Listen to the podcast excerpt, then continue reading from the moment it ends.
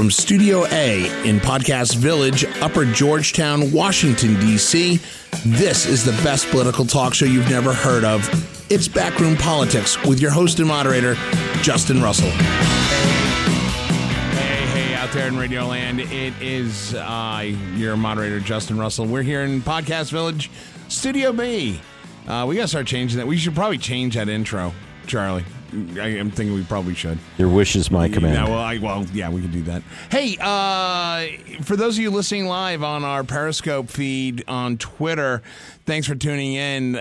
This, in case you haven't noticed, is Super Tuesday. This is when a bunch of states are going to the polls.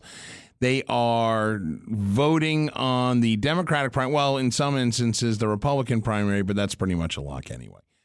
Uh, but they are voting on the president on the Democratic presidential nominee, and it has been an interesting week. Alan Moore, I would say, an interesting week. Anyway, joining us as they do every time we record this, he is the former Undersecretary of Commerce for International Trade. He is the one we know as Alan Moore. Hello, Alan. Hello, Justin. And uh, joining us by video and a real microphone this time, he is the author of such great books as American Politics on the Rocks. He is the one we know as Rich Rubino. Hello, Rich. Hey, Justin. There you go. Wow, good audio quality too. This is fantastic. The and microphone. Yeah, yeah, exactly. So, also joining us in the booth, keeping us honest, he is our benefactor, our proprietor here at at uh, Podcast Village. He's the one that we know as uh, Charlie Burney. Hello, hey, Charlie. Hey, hey, everybody. Nice Matt, to be here. Maddie, the engineer, is. She's gone. She she's says go- hello, but she's moved on. Oh, she's yeah. moved, oh, she doesn't love us anymore. And I believe Aaron Arbaugh should be joining us here shortly too. So Yeah, she we'll just jump parked. in. But we are we we are jumping in real quick because there is a lot to cover here on this Super Tuesday. Uh, since the last time you might have heard us, there was a primary in South Carolina, and as many predicted, but the um, the by the level he won, but former Vice President Joe Biden, the big winner in South Carolina, in a big, big way. The issue now brings up the quest the question of what happens from here on Super Tuesday. Uh, the also since we've uh, since been on the air, we've also lost uh, Pete Buttigieg and Amy Klobuchar out of the race, both of whom, by the way, have endorsed Joe Biden. Let's talk about leading. Well, you see, this is what happens when you're live. You got to mute those phones. That one's on me. Hey, uh, Alan Moore, let, us talk a little bit because I, got to tell you something. The I, it was kind of not a foregone conclusion, but everybody was feeling the vibe that this was going to be a win for Joe Biden. The the the amount of win, the gap between Sanders, the rest of the field, and Biden, bigger or smaller than you might have thought. Well, it was bigger than than almost anybody thought at the end. It was about what people thought months ago, and then through the first three contests, um, the the in, in Iowa, in New Hampshire, and Nevada, uh, Biden stumbled, and Sanders did better than expected, and it almost appeared if some and and and the predictions in South Carolina closed, uh, came closer together. Um, the the uh, the vice president's lead that that looked so insurmountable. He he, sh- he seemed maybe vulnerable.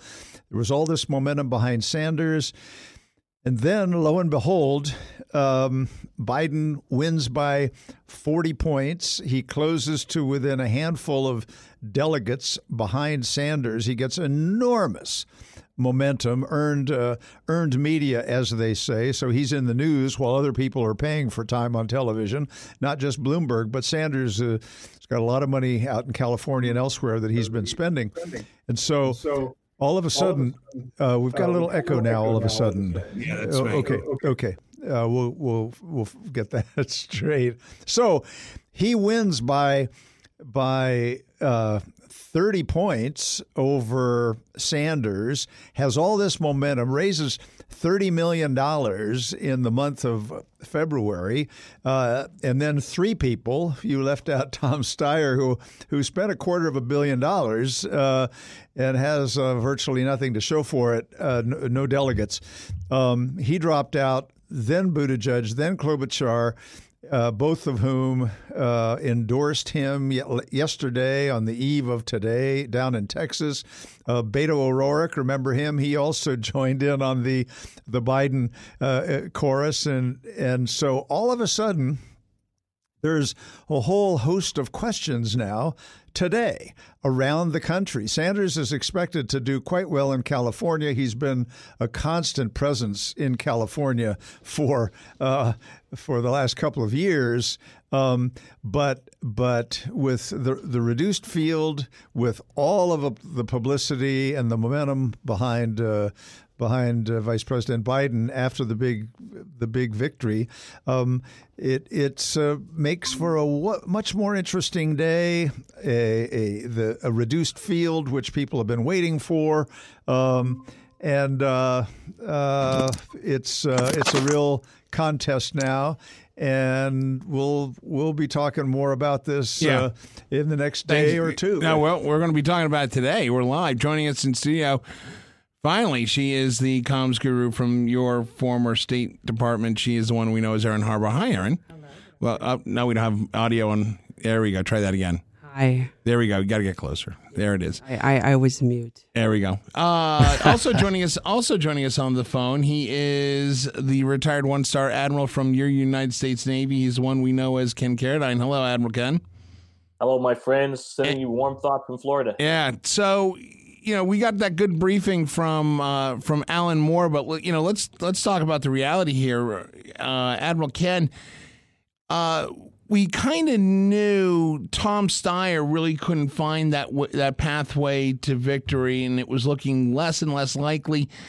W- did Tom Steyer stay in much longer than he needed to, or did he prove his point that he wanted to get across? I I, never really truly understood the the Steyer uh, campaign for president. Um, I understood what he was trying to do when he was spending lots of ad money trying to get President Trump impeached. I got that. Uh, I think he was trying to uh, at least make America aware of the fact that uh, do as I say, not as I do, doesn't work uh, in the presidency any better than it works anyplace else. I never truly understood the Steyer campaign and I think he uh, stayed in way longer than he needed to, if he should have even started at all. Uh, Erin Harbaugh, when when we look at uh, who who came out of the race, I mean, Amy Klobuchar looked like she had some momentum coming out of New Hampshire and Iowa, but severely underperformed in South Carolina. Uh, why is that?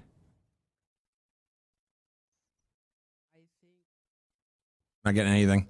Try it again. Get closer. I think that um, she, I mean, she had some momentum. I think a lot of people have been skeptical about whether she could maintain that. And I don't know if I could maintain this mic either. No, I think we're, we're losing that. We're losing that. Yeah, you're gonna have to. You're probably gonna have to uh, look at changing the. Uh, we got engineering coming in, fixing that. Again, live broadcast. While we're waiting on that, uh, Rich Rubino, let me go to you for that question. When we looked at uh, when we when we looked at Amy Klobuchar coming out of New Hampshire, coming out of Iowa, she looked like she had some momentum. It looked like she was raising some money. Uh, did were you surprised by her lackluster performance in South Carolina? No, not so much in South Carolina because I don't think that's really a tailor-made state for her. I thought that she was going to actually do relatively well, rel- relatively being a, I mean, being a relative term on Tuesday, um, because there were more states that were more palatable to her to her message. One of them being her home state of Minnesota, where she was just reelected by 22 points. Um, I thought that she, you know, she had just done a Fox News town hall just a few days before um, in Virginia and she seemed like she was going she seemed like she wanted to go the distance. Um, you know if you're a conspiracy theorist you make the argument that she was somehow promised by joe biden some sort of you know, whether it's the vice presidency or some sort of an appointment to the cabinet. I don't know if i necessarily agree with that. I think she'll be one of many people considered if joe biden is the nominee um, as a possible vice presidential candidacy candidate. But I just think that she came to the point where she just did not see an avenue where she could garner the nomination, and maybe she didn't want to necessarily be embarrassed um, on Tuesday. And it was interesting the way Beto O'Rourke kind of came back. I think people were probably trying to say who was Beto O'Rourke, but you know he came back in Dallas, and that was a state where he had overperformed in the Senate race against Ted Cruz, so he still Right. has some popularity there. So that was very interesting. And then um, in terms of Tom Steyer, you know, I never really understood the rationale or the message or how what differentiated him in terms of the other candidates, other than the fact that he was a billionaire and he spent a lot of money. Originally, he was going to come in, then he came out of the race, then he came back into the race. In terms of Pete Buttigieg, um, Joe Biden basically told the Houston Reporter that he would cons- that he would consider giving him a position in the administration. And it's interesting. He really played his cards right on this because he's only 38 years old. I don't think his ultimate goal was to necessarily to be president of the United States. It was in, at this time, anyways. I think he was he's trying to jockey for a cabinet position, something to that effect, because he could not have run. He could not have went one become governor of Indiana. He knew he came from a more liberal citadel in South Bend, so the roads were closed to him running for state office in Indiana. Evan Bayh, the Democrat, had just lost a Senate seat in 2018. So he knew that this was the way he's going to do it. He gets a job in the Democratic administration, maybe DNC chair. I think that was Right, his ultimate aim. right. So he's really played his card right here. Right. Uh, also coming into studio, better late than never, as always. He is the Democratic political operative that we know as Dan Lipner Esquire. Hello, Daniel. Happy Super Tuesday. Happy Happy Super Tuesday to you. We got to check now. I got to check on his microphone. His microphone seems a little bit light. uh, while we're waiting on that, Alan Moore, uh, Rich Rubino brought up a, a really good point in, in that discussion is the the withdrawal of Mayor Pete Buttigieg. Um, do you think that this? Well, let me go one step further. Does the withdrawal of Mayor Pete, Amy Klobuchar, and everybody else does this signify a, a unity march for the establishment Republicans? Is I mean, uh, establishment Democrats? Are, are they really showing their true colors against Bernie Sanders? Well, there's certainly there's certainly elements of that. Um, uh, these are folks who are competing in the same uh, in the same lane, if you will. Um, you know, so the the the kind of moderate uh, so-called lane of the Democratic Party versus the the much more radical lane that that Sanders has occupied, and then and Warren uh, tried to crowd him in, and, Right. and she, of course, is is still in, but. But this rallying around Joe Biden is very significant um, uh, because it suggests that that these a that that Buttigieg and, and Klobuchar concluded we can't win it. We don't have the money. We were hoping for some big boost that would bring in money and and and uh, if you will earned media because we made Right. news. They didn't make any. They knew they weren't going to show very well. Right. So the question is, do we get out before or after Super Tuesday? And they make a calculation. I, I by the way, Rich suggested, gee, maybe Biden offered up something. I can't imagine that that would have occurred. It just doesn't sound Yeah. like how he operates. Um, and uh, having said that, there have got to be people around him saying, pull out now Well, there's- there's and a- earn some points with Joe Biden We- that cannot hurt you. Here's what we can confirm is that, is that we do know that uh, the can uh, Vice President Biden did talk to both Amy Klobuchar and Pete Buttigieg uh, right either prior to or right right after their announcements uh, that they were withdrawing. They every every camp's been pretty quiet uh, as far as the discussion that was had. Uh, you bring up the fact that you don't think that maybe some sort of deal was made. You, you don't believe that to be the case. No, I don't believe it. It, it just looks bad, and, it, and the word would get out, and it would, it- you know, Bi- Biden's too smart for that. But he doesn't have to say that and- when when these folks are are, Right. are getting out. And I'm guessing in a phone conversation, he would he would compliment them on the way they ran their campaign and say, "Man, I would I would love your support. Right. Um, I hope you'll give give that some thought." Yeah. and and and then, but it's going to be people around both Klobuchar and Buttigieg who are going to say, "It's not. It can't hurt you. He's suddenly in a much better place, and you've got to agree that he's a better choice than Sanders." And typically in American politics, there are rewards for doing the right thing at the right time. Klobuchar is a different case. Right. She's certainly, you know, was before and is now a, you know a potential front runner to join Right. him on the ticket. Right. Dan Lipner, do you do you agree with Alan that I mean not his style, not his way of thinking, or did either Vice President Biden or a surrogate like a Tom Perez, the chairman of the DNC, get involved and say, look, unless you want four more years of the current occupant, we've got to get our our stuff together. Well, that's a different question than what you asked Alan. You asked Alan whether or not somebody made a deal, and making a deal, a that's not really how it's done unless it's something as high as the the vice presidency. Other than that, it's not really done for cabinet positions, and arguably it would be illegal, Illegal, to do it yeah. uh, for for cabinet positions. However, somebody having the discussion about whether or not uh, they actually um, talked about what what the deal was going to be for uh, the the folks, um, or excuse me, for, for the the electoral possibilities of listen, if you don't get out and Bernie's the only one viable, he can end up walking away with the entirety of California. You got to get closer to the mic, Dan. I'm Are you on it? eating the mic. All right, hold on. Well, for some reason, the one day that we're live the, is the one day we're having engineering problems, but that's okay. So I mean, so that's the question. So the only question is what happens in states like California, where Bernie was clearly viable, and a whole bunch of other candidates were flirting with the 15% viability. Ironically, having five people get 10% below Bernie gives Bernie the entire state, whereas if you have three people getting 15%, suddenly Bernie's advantage goes from 300 delegates to maybe 110. So it, it the, the, math is based on on how that is how, how the numbers are distributed. So this is all math going toward the convention. Right, Admiral Ken. It, it, it seems to me that uh, the unification going behind Joe Biden. This is a signal that there is a definite. I don't want to say hatred because that's strong, but there's a definite animosity eh, looking at Bernie Sanders from the traditional Democratic Party, much like we saw in 2016 with Donald Trump and the traditional Republican Party.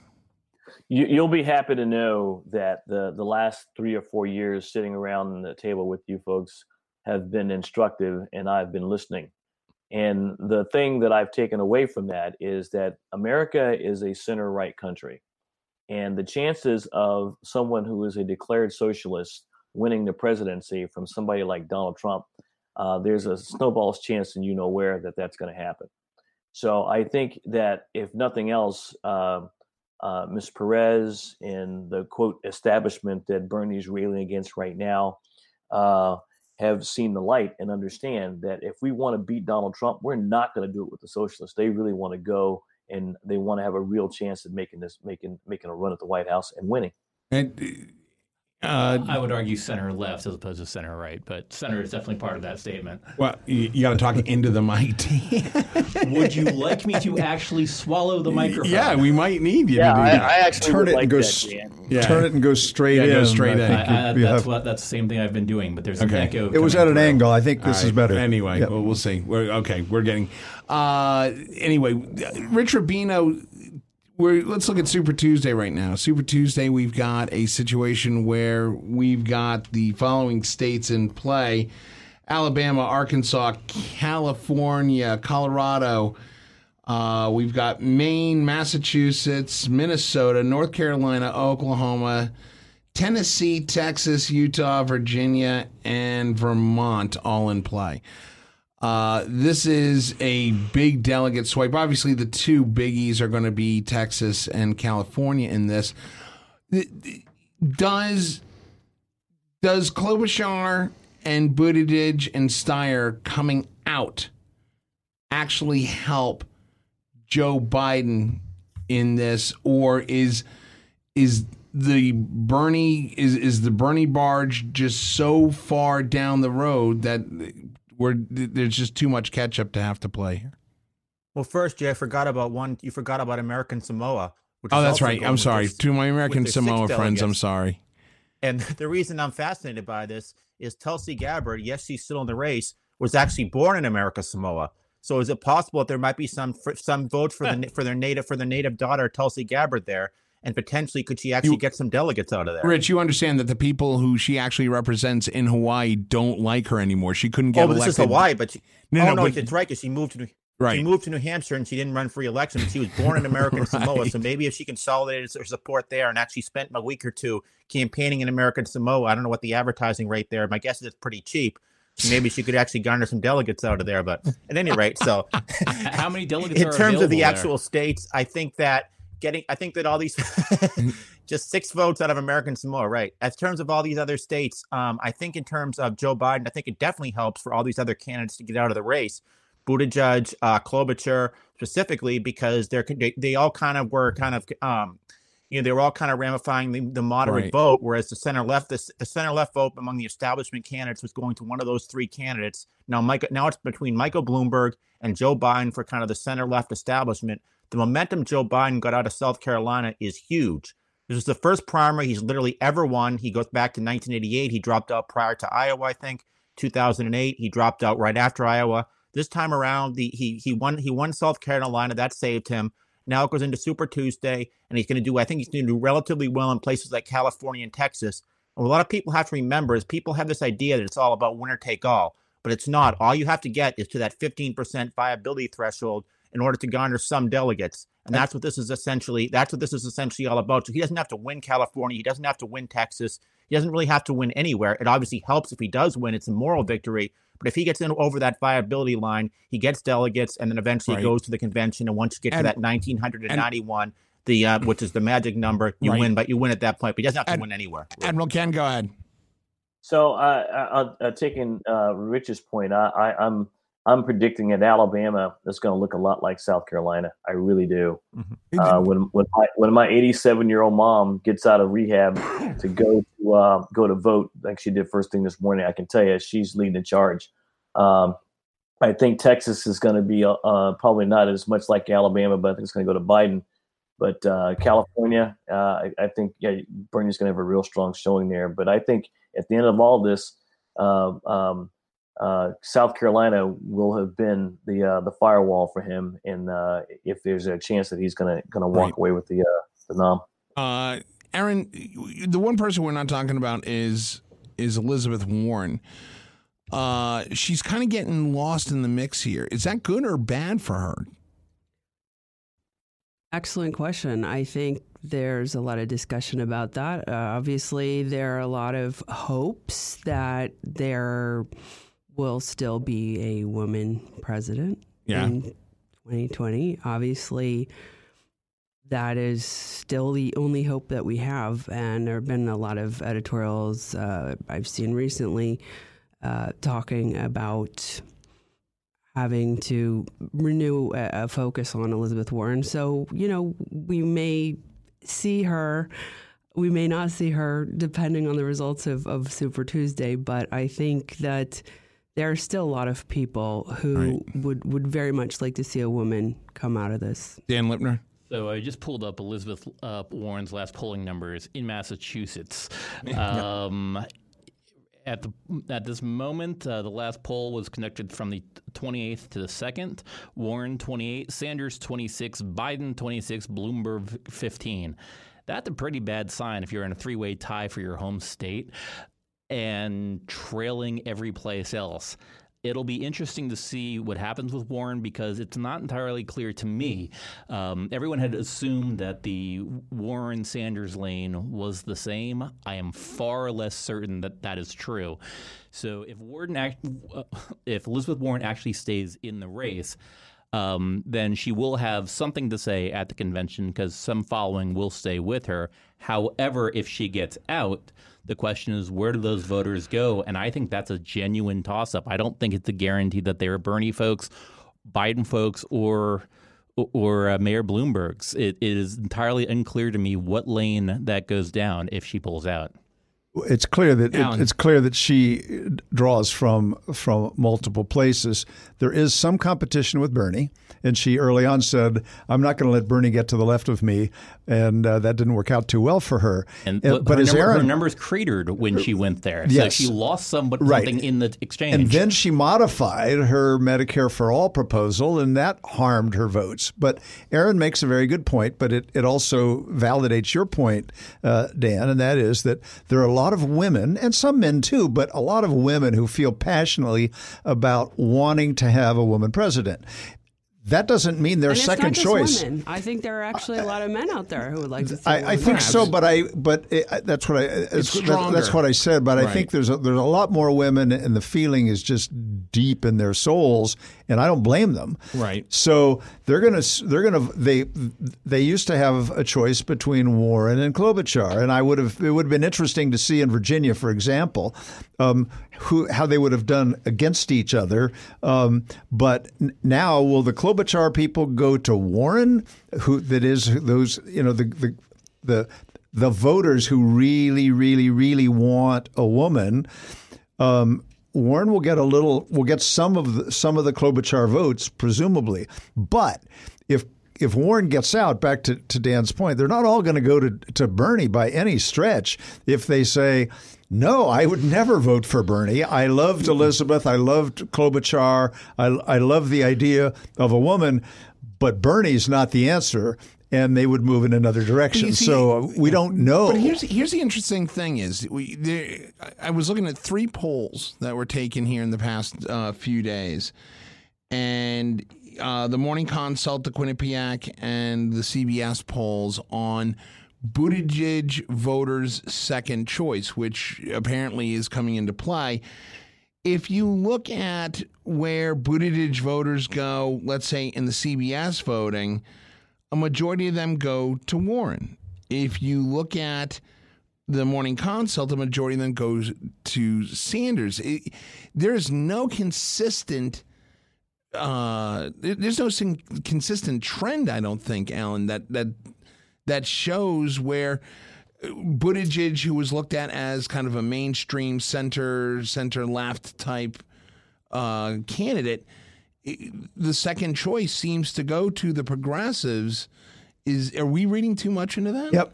we are. Yeah, I mean, we'll know a lot more in a day. In a we'll see. right. We'll see what happens. Uh, I, I mean, polls on second and third choices are, are first choices are, are challenging enough when it comes to polls, as we've seen. And when it's what? How about your second choice? How about your third choice? All the more because there are a lot of voters, and we know this from from the from the the, the previous races haven't made up their minds um, Right. until close to the end. And, and and on that score, let me just give a make a comment about the absolutely extraordinary endorsement that Jim Clyburn gave mm-hmm. to Joe Biden several days before the South Carolina election. It was one of the most personal, passionate, effective commentaries I have ever seen as as an as an endorsement. It was personal. He invoked his late wife. He talked about his relationship with Biden, the long history that Biden has had in South Carolina. But what about the what about the criticism that it was too it was too much too late? have about looking at the vote. No, it was not too much too late. For me, it was just right, both in content and in timing, and I think gave a gave a gave a late, important, timely bump to to to Joe Biden.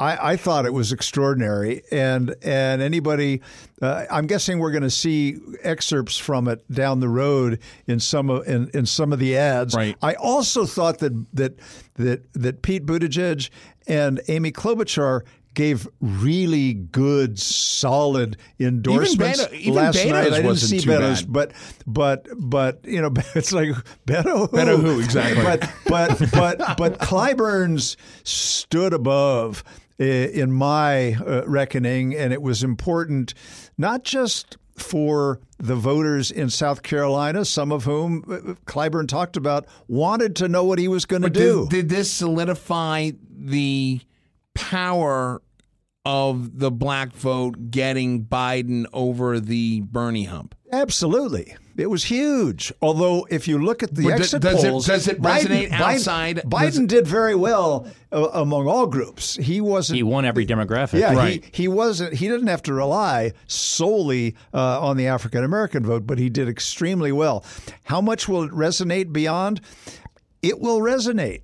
I mean- and and I'm thinking we probably haven't heard the last of of of Jim, Jim Clyburn. Clyburn. Do, do you do you agree with that, Dan? I mean, one, let me go back to you, and I also want Admiral Ken's take on this. And obviously, there's a reason why with Admiral Ken, he's a Southern voter and he gets it. The was the Jim Clyburn. Should Jim Clyburn had come out a lot sooner with that strong an endorsement, and could could that have prevented um, major issues in? I hate to say this, Iowa or New Hampshire. He would have violated his word in the process. Clyburn himself said he was not going to come out early because he wanted to make sure the South Carolina primary had integrity and he wasn't putting his thumb But on he the scale too it early. anyway, no, no, no, no. no, no. He, he, not, Early. He said he was not going to do it early because he wanted to make sure every candidate had their chance. So it's a remarkable sh- shine upon his integrity that it played out the way it did. The fact that he endorsed Joe Biden, it's entirely plausible Joe Biden might not have been in the race at this point had he done worse in Iowa and New Hampshire. Everything could have dried up entirely. That's not what happened. And as Rich correctly pointed out, this is the first primary presidential primary win for Biden ever. Right. And it was no small win. Right. He more than doubled the votes of his nearest competitor. Right. Admiral Ken, let me go to you. Does the Clyburn, I mean, we saw the strength of the Clyburn uh, endorsement in South Carolina. We're hearing that this is probably going to resonate with the Southern black Democratic vote. But does Jim Clyburn bring in the you know the black vote outside of Alabama, outside of Mississippi, outside of the Carolinas, Georgia, et cetera? Um, I I think the answer to that is probably yes. Um, I think that um, Does it have that- does it have the stroke that it has in those states? Yeah, no, I, I wouldn't say that. Uh, I would say that uh, that that much like comedy, uh, drama is all about timing, and I, I agree with I agree with uh, Alan that Clyburn's endorsement came at exactly the right time. I think what it did, however, was that it solidified Biden as a, a as a viable candidate. Uh, it solidified uh, Biden as someone that uh, that that uh, black voters could hang their hat on because I think that I, I know from conversations uh, with the family in Alabama and Texas um, that there was some concern when Biden seemed to be slipping, uh, pardon me, from Iowa and New Hampshire. But um, I think the, pardon me, I think Clyburn really uh, acted to just make sure he stayed in the race long enough. Right. Uh, Rich Rubino, let, us look at the Super Tuesday races a, a little bit more detail. I've seen several analysis that say that uh, Buttigieg, Steyer, Klobuchar coming out does in fact give, excuse me, does in fact give a little bit of a push towards Joe Biden. Doesn't really give to uh, Bernie Sanders or help Warren for that matter.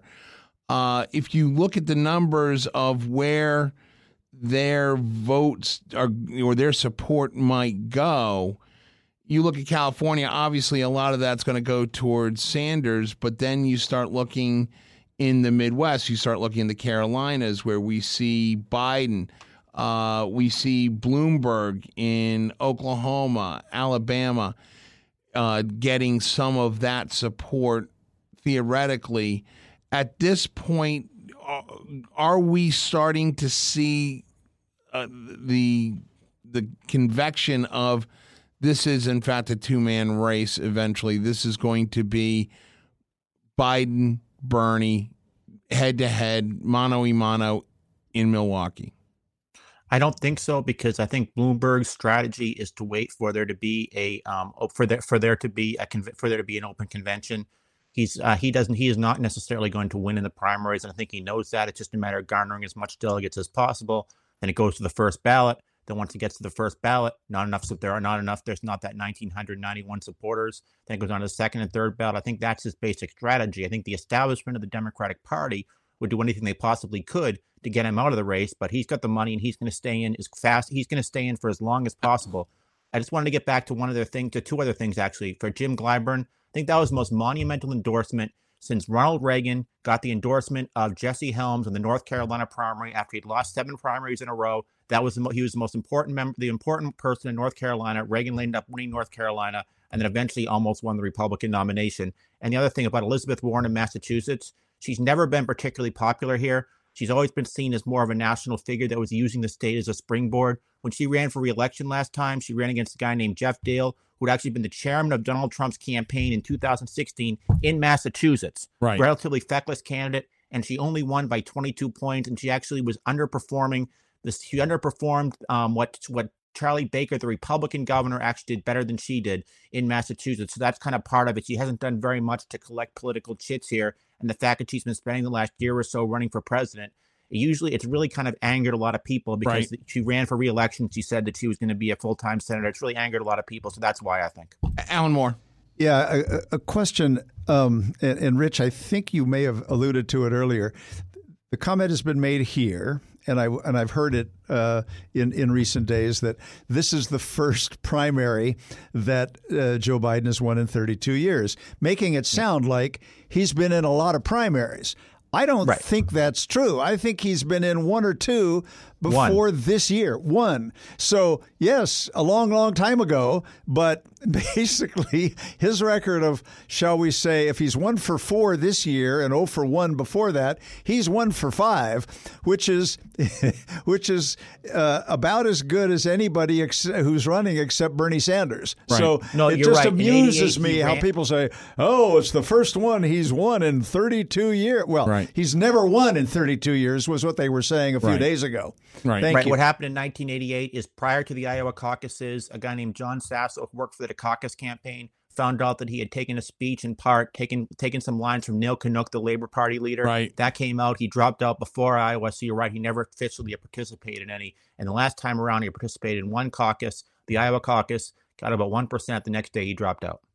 Okay. Thank you. Uh, w- one of the things I, want to look at, though, Dan, is Bloomberg today said that he um, he- doesn't see a path forward just in he- heavy delegate count. He said this when he was in the opening of his Miami field office. Uh, the the the- the issue is if he's saying that there's no path forward, he's got to count on a brokered convention. Does this, in fact, become a situation where, um, you know, why stay in? Well, so there are a bunch of reasons for Bloomberg to stay in that have absolutely nothing to do with him being the next president of the United States. Does he take away from? Does he take away from Bernie?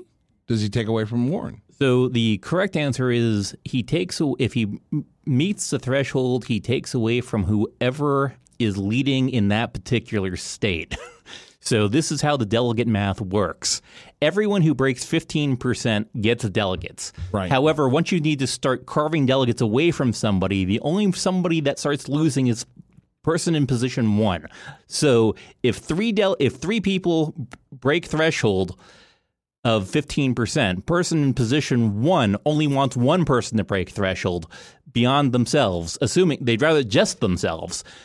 If they're the only person that gets it, they get all the delegates. However, each portion of their share gets carved off as more people get beyond 15%.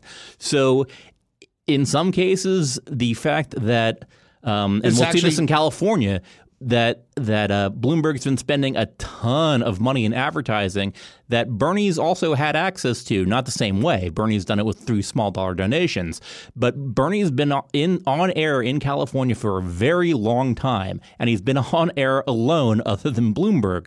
So Bernie's running away with it in in California is less likely to occur with Bloomberg continuing to be on the ballot, giving anyone else a chance. And right now, that anyone else looks to be Joe Biden.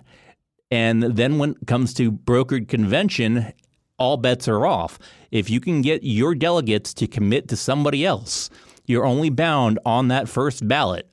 So if the Bloomberg delegates go to to Joe Biden, which is the presumptive choice, it is impossible for me to see um, Mayor Bloomberg as as a brokered nominee. Weird things could happen in, in the election process, so I'm not going to predict that. But it's impossible for me to see him as the brokered nominee out of a Democratic convention, considering he's been a Democrat for about 15 minutes. Right. Whoa, but, whoa, whoa, whoa, whoa, whoa, whoa, whoa. Okay, now if we're going to talk about how long he's been a Democrat, let's be factual, shall we? He was, as I understand it, a Democrat all of his life. Except as mayor of New York. Until, Right. until Kind of an important until. Well, you Well, said no, no, you- no, no, no. no, no. That- that- so he's been a. Let's put it this way: he's been a Democrat longer than Elizabeth Warren has been a Democrat. How about that? Okay. So, so and and, in, and in, in this latest incarnation. and far Oh, here we go. In his latest. oh, come on, Dan, you can't start qualifying. You make these. these Is this really these- what's important to the sti- discussion? An Well, no. editorial comment? Well, it, it, it, there's this there's this notion that I'm suggesting that Democrat, Democrats who show up to, at the convention with a narrow sliver of them are not going to be supporting a Mayor Bloomberg for the nomination in a brokered If he- convention. wait, wait. I'm not wait, saying wait, they wait, are either, even- but you hold but on. you made the comment about it was how- editorial color. It wasn't meant to be fact checked. Well, maybe you need to pay more attention to me. When you make stupid, non-factual, incorrect statements, maybe Brings me back to editorial color. editorial color that happens to not be true. so you know, This will all be on the blooper reel. Yeah, this is, this is all going to be good. I mean, come yeah, on. I hope we're We- flagging this. By the way, all right, all right. Let me get Bernie let me get Sanders control. Let me has get been control a Democrat about Okay. 20 minutes, but but but Bloom, Bloomberg, just so we understand the history, and I think Rich could back me up here. In 2001, I'm, I'm unclear what the point of this is. It's to get to your point of saying All right, somebody hold on, who's hold been on, a let me- Democrat hold on. about Everybody stop. Everybody stop. Everybody stop. That's Enough of that. Enough of that. Okay, look, I I I uh, I, I see Dan's point, but I also agree with Alan on this. But I do want to go back to Admiral Ken. You mean to tell me that if if if this does go to a blo- broker convention and we go off of Dan's hypothesis of there's no way that Bloomberg convinces the Democratic National Convention of him being the nominee. Uh, th- this goes back to who can beat Trump, and he's got everything in his pocket that he needs to do it. He's got more money than anybody else. It's his money. He's got the ability and the and the uh, the history of being able to run large scale governments effectively and do it with democratic mindset as far as finding new affordable housing, increasing health care coverage, all the things that everybody's touting. He's got the he's got the street cred.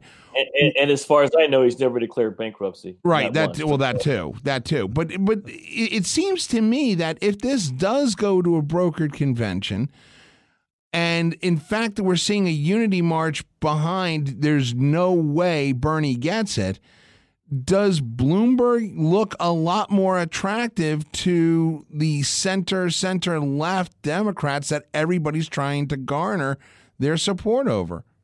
So, so first, I I, I think that um, the the the brokered convention um, scenario has been something that everybody's been talking about for quite some time. Well, I, I remember it being discussed when when Trump was running uh, uh, the last time on the Republican side.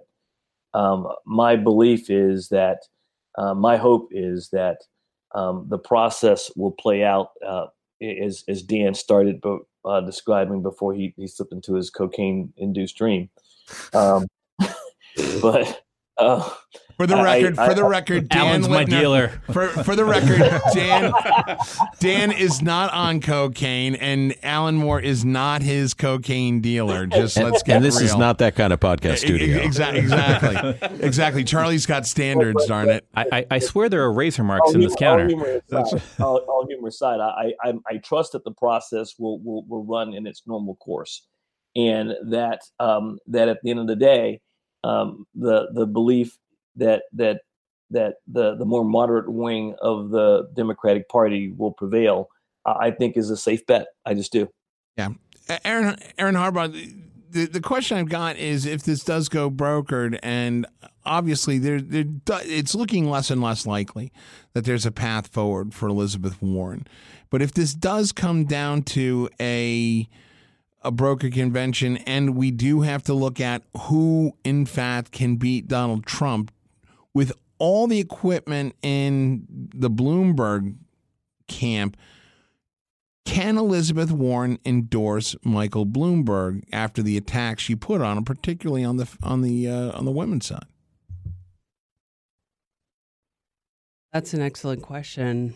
I I'm not sure if that story in terms of, you know, Bloomberg's treatment of women has has finally run its course. I think a lot will depend on how that narrative plays out and I think it it hasn't caused him as much damage as as it potentially could down the road but I think we'll have to see how much more damage that that that that may may, Is there may another? do. You think there's another shoe that'll drop? I I think there might be. I think that you know there there've been a few stories, the the relatively minor incidents, which haven't been incredibly incriminating. I think that it's caused a lot of voters to give him a second look, but I don't think it's obviously ruined his campaign.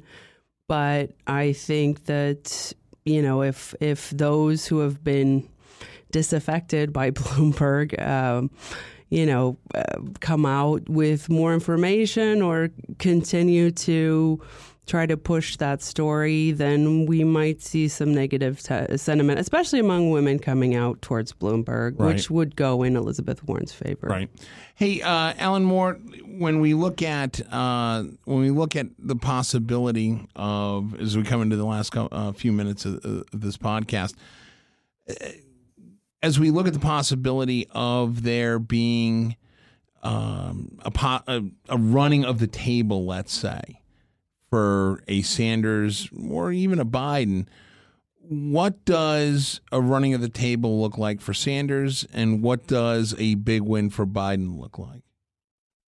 You mean for just for t- today? For day, for for Super Tuesday. So so Biden needs to win. I mean, a running of the table would be for him to win f- five states, let's say, win Texas, North Carolina, Virginia, Alabama, Arkansas, and maybe one or two more. Does, does Sanders only have to win Texas and California, and then no, we call it a day? he w- w- in Vermont.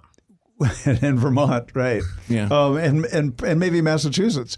Um, uh, Yeah, you're right. The uh, uh, you know b- b- what what would work for Sanders the best is if he had a really big day in California, and the only other person who reached the 15% th- well, and nobody reached the 15% threshold. That would be the best uh, outcome for Bernie. That would be a, a huge, two way a two way Sanders Biden. no, no, no. I'm saying that that that even Biden wouldn't get to 15 percent. So, and then Biden would get would get no vote, no delegates. I can't imagine that would occur in every single congressional district.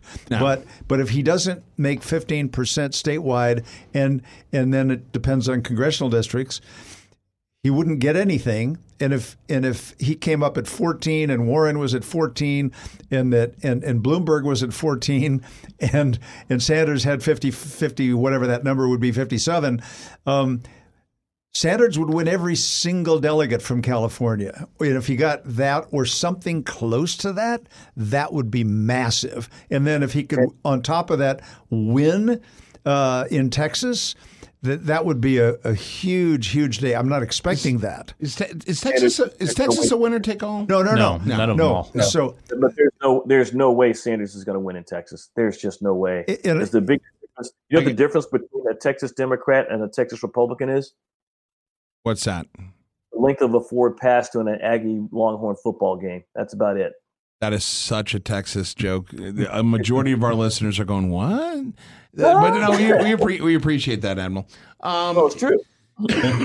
but here's the thing: is if you look at the numbers, going off of what Alan was saying, Dan Lipner. Let's look at Texas for example. It it's got Sanders, Biden, Bloomberg as uh, 28, 30, and I, well, the numbers. 20. Well, the numbers I've gotten were before Klobuchar uh, was before Klobuchar actually and uh, Buttigieg and Steyer pulled uh, pulled the plug on their campaigns. But the late the numbers I have here, we look at. There's only three in te- uh, three in Texas that are above the quote unquote threshold. That is uh, Sanders, Biden, Bloomberg uh, Elizabeth Warren doesn't even break the 15%, although she was at 14.7, according to the numbers I had. Uh, if it does, in fact, give, if Texas does give four of those delegates, or all four of them, some delegates, it almost seems like that that's a loss for Bernie Sanders.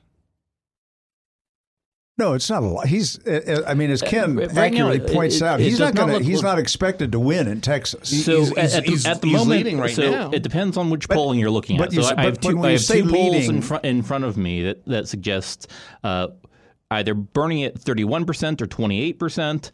Uh, I got him at 30.3. That's the number I'm looking at. the point being is you're right. I actually do see four people that break the 15% threshold. That includes Warren and Bloomberg, uh, with a neck and neck run for between Biden and Sanders for the first place. So if that's how it plays out, this is l- lending itself more and more to a brokered convention. Again, as I've pointed out earlier, the more people in the race that break 15%, the more damage it is to the person who wins the state. so it, it is a weird way this stuff breaks down. So in states where Biden wins, he wants nobody else in the race other than Sanders. In states where Sanders wins, he wants as many people in the race to knock down the the delegate count that Sanders walks away with. All right. This is really three dimensional chess that you're playing here. Let me let me ask this question, uh, Dan, and I'm just going to be blunt about it. Is what we're seeing a consolidation of power by the DNC in an anti-Bernie move? This is uh, so I've been spending the better part of two weeks knocking down every conspiracy theory about this stuff Not that's a out there. conspiracy theory. I mean, I mean, let's It- be honest. it- it is a conspiracy theory. So the fact of the matter is, Democrats who are in office both represent themselves and they represent the people in their districts. Lo and behold, lots of people are polling. Lots of people are doing their, th- th- putting their ears to the ground to see what how things actually play out. And the fact of the matter is, for as progressive as Elizabeth Warren is supposedly, even though I consider her more of a moderate, but she's she is perceived to be as a wild progressive. Nobody had that level of panic for an Elizabeth Warren nomination as they do for a Bernie Sanders nomination. This is partially because of who Bernie Sanders is, that he couldn't figure a way out of the trap of defending what- Fidel what is- Castro what is- last week, which is What- but what is a lack of political that skill that is truly impressive. But wait, when you say that this is a conspiracy theory, I mean, it, I'm when saying you talk about people you- think it is. I've been spending the better theory? part of the last two weeks communicating with Bernie Sanders folks, explaining that the money Democratic in- interests are the people who are actually out there to try and stop Bernie Sanders at all costs. politics. Suggesting that that that's why everyone's con- consolidated against. Wait for it, Mayor Bloomberg because he's the deepest pocket out there. I've seen no hint that the Democratic Party actually wants anything other than from uh, other from Mayor Bloomberg, other than his checkbook. That's it. There's no sign Yeah. of the rest of the party lining up behind Mayor Chairman Bloomberg. per, Chairman Perez isn't that isn't that good to get that kind of The Democratic. Party's not that good. That's uh, not. It's not how we function. It, uh, it would be nice if we did, but it's not. Aaron, do you, do you agree that this? That, I mean, one man's tinfoil hat conspiracy theory is another man's. Hey, this is politics. It's a full contact sport. I mean, where's the reality lie? I think that the proliferation of conspiracy theories right now is is unreal. I mean, there are theories that the Democrats are are you know behind the coronavirus. I, I don't know anymore. I'm I mean, Well, that one's true. I, I just I, I, I think that there are just there are too many conspiracies that. Uh, uh, I, I can't even wrap my brain around them all. Right. There's a secret lab right below the pizza joint i i on Wisconsin Avenue. Oh, a ping pong pizza. Uh, Hama it's, ping pong. it- it's yeah. what was really being hidden there. Is it? Is that? Oh, that instead of trafficking children, they were trafficking in coronavirus. The children's just the cover story. uh, they, they, were they the carriers of coronavirus? Admiral Ken. Is this Alex Jones? No, n- not today. Uh, uh, Admiral Ken, you were you were way, you were going arms akimbo. What's going I, I on? just, I was just going to say, I, I think in the in the, uh, the the new millennium in which we live, the uh, the ability for conspiracy theory to have a life longer than about five minutes, especially in Washington D.C., those days are gone. Um, I don't think know. this- I don't know if you just- listen to the Democrats, they're pretty. yeah, but you know what? But then again, you know, and, and I'll I'll own this statement.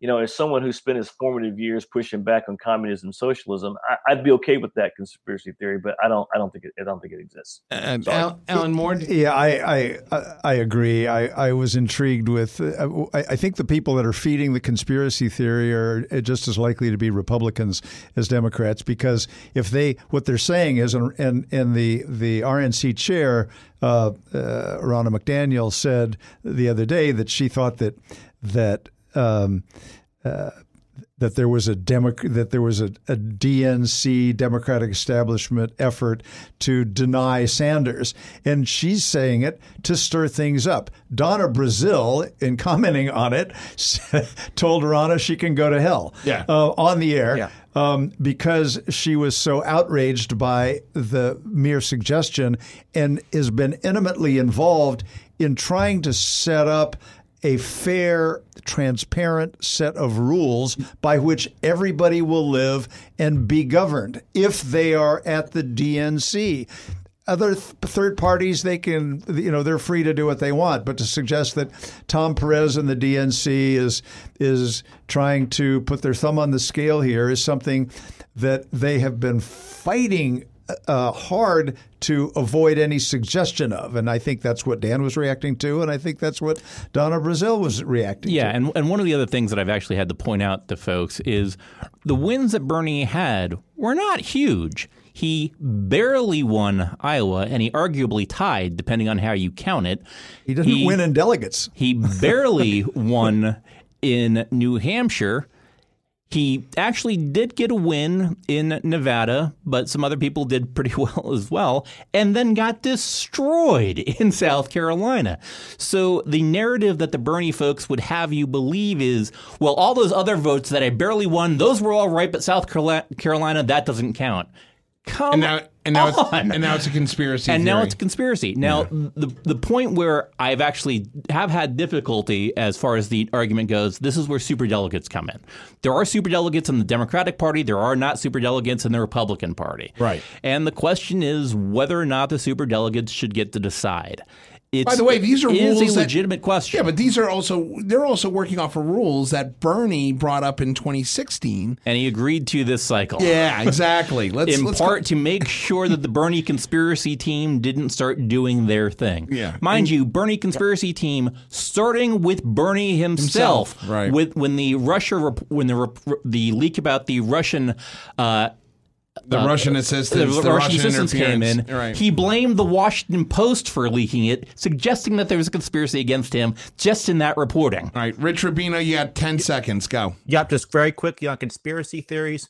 When James Garfield was pres- was, elect- was elected president, he was against civil service reform. I mean, he supported civil service reform. Chester Arthur was his vice president. Ch- James Garfield gets assassinated in 1881. All the people who are for civil, who are against civil service reform, said now Chester Arthur is president. You know what Chester Arthur did? What? 1882, he signs the Pendleton Act, one of the most strictest civil service reform pieces of legislation Rich- in the entire United States Rich history. Trevino, Lee you- Rutherford B. Hayes had signed one as well. Richard- but so if that was a conspiracy theory, if that was a conspiracy theory, then Chester A. Arthur was a conspiracy theorist, and Chester A. Arthur was no conspiracy theorist. Bridge, you are you are you are a gift to this show. Thank you. That I didn't think that anybody could bring up Chester A. Arthur on a Super Tuesday discussion. And civil service. And civil service, exactly. I know. Yeah. Hey, that uh, music means that we're out of time. Charlie. Oh, Charlie loves that. I loved Uh, it. Yeah, Yeah. Charlie. On behalf of Charlie, uh, Maddie the engineer, we've got Aaron Harbaugh, Alan Moore, Dan Lipner, Admiral Ken Carradine, uh, Rich Rubino. I'm your host moderator, Justin Russell. Hey, by the way, you can download this as a podcast on your favorite podcast system, whether it's Google, iPod, Go, uh, Apple, Google, iHeartRadio, TuneIn Radio, Spotify. We're out there. We're kind of a big deal. You can also go on our website, backroompolitics.org, and uh, keep an eye out for our Patreon page, which will be launched on March 27th. You'll see Patreon go live for us, which means that you can start back in the best political podcast you've never downloaded from here in Podcast Village. Have a great week, America. See ya.